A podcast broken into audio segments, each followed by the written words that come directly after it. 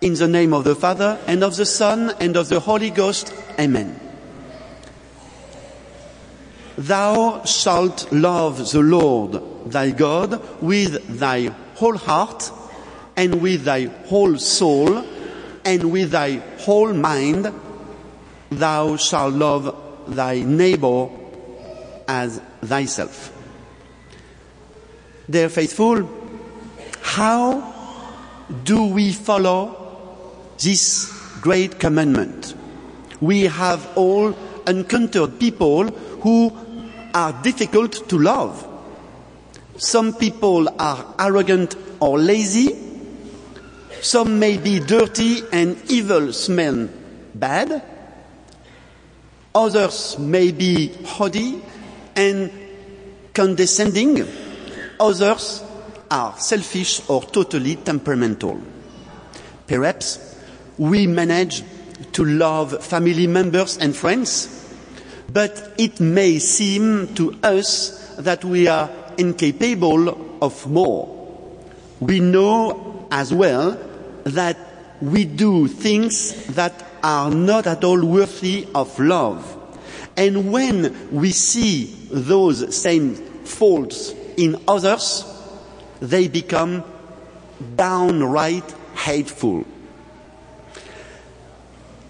That is why the first three commandments of God remind us of our responsibility towards God to honor Him to the exclusion of any other God, even to the exclusion of earthly things when they threaten to become our false gods, our idols. Whose son is the Christ? asked Jesus. The Pharisees give the obvious and right answer. The Messiah will be a descendant of King David. But our Lord Jesus goes further with an answer that makes sense only with the understanding of the Holy Trinity that exists before all times. The Lord said to my Lord, those are David's words, and they are universally understood by educated Jews to refer to the Christ. And David has the Lord speaking to his Lord, God the Father, speaking to his Son, before the day star, I have begotten you. It is significant that our Lord reminds the Pharisees of these words of King David in this very context. The great commandments of the law are first, the love of God with the entirety of heart, mind, soul, and body, and then the love of neighbor as thyself, precisely because one loves God. The love of the Father and the Son inside the Holy Trinity, the explosive outpouring of God's love in His magnificent creation are the model for man's behavior on earth. The world has known other religions without Christ, without the triune God. Some of these religions of the world are barely more than philosophies, wisdoms, or school of thought, having justice and peace through an intellectual system, but no love and no great enthusiasm. Some have a big number of gods. Some of them are quite warlike and hateful. When the Holy Scripture, with the burning words of St. John the Evangelist, says that God is love and that he who abides in love abides in God and God in him, these words are totally unique in human history.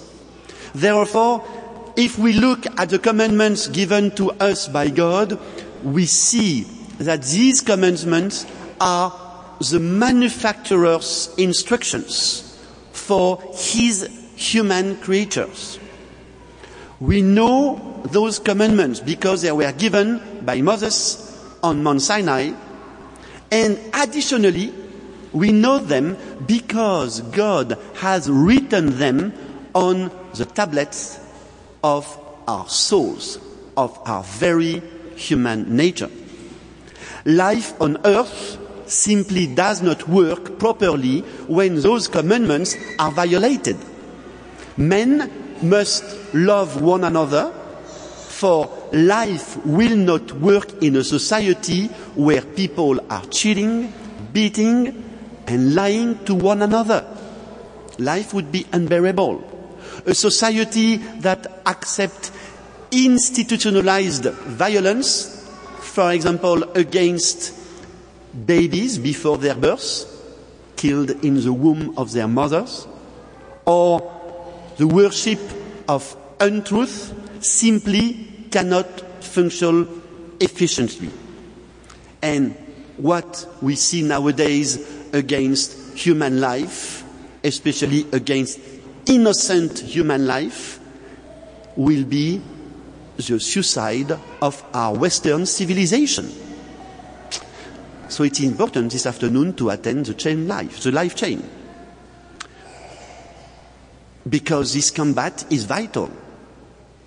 Therefore, we must love one another. The love of my neighbor is not a question of feelings or sentiments.